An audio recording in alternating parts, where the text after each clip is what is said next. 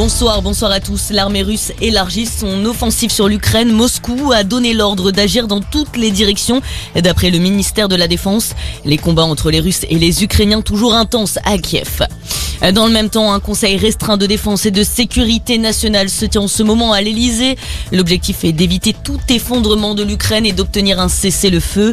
D'après l'Elysée, la chute de Kiev n'est pas jugée inévitable. Les Ukrainiens qui quittent le pays comme ils le peuvent sont 15 000 réfugiés. ont rejoint la Pologne d'après le vice-ministre de l'Intérieur polonais. Dans le même temps, un couvre-feu à 17h a été instauré à Kiev. Toute personne qui se trouvera dehors après 7 heures sera considérée comme un ennemi, a prévenu le maire de la capitale. Une pluie de soutien de la communauté internationale envers l'Ukraine. La Turquie appelle à son tour à une fin de l'opération militaire russe en Ukraine.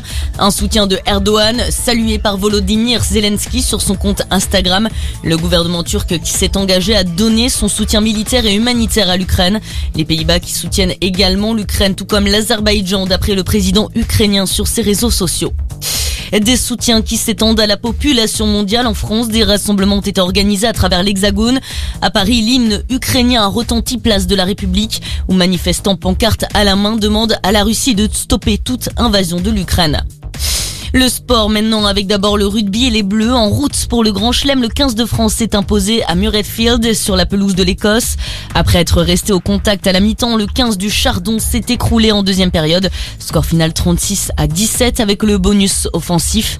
Prochain match pour les hommes de Fabien Galtier, ça sera contre le Pays de Galles vendredi prochain à 21h. Et on termine avec le foot et la 26e journée de Ligue 1. Le PSG accueille ce soir sur sa pelouse Saint-Etienne. Le coup d'envoi c'est à 21h. Hier Rennes s'est imposé sur la pelouse de Montpellier 4 à 2. Voilà pour l'essentiel de l'actualité. Bonne fin de journée à tous à notre écoute.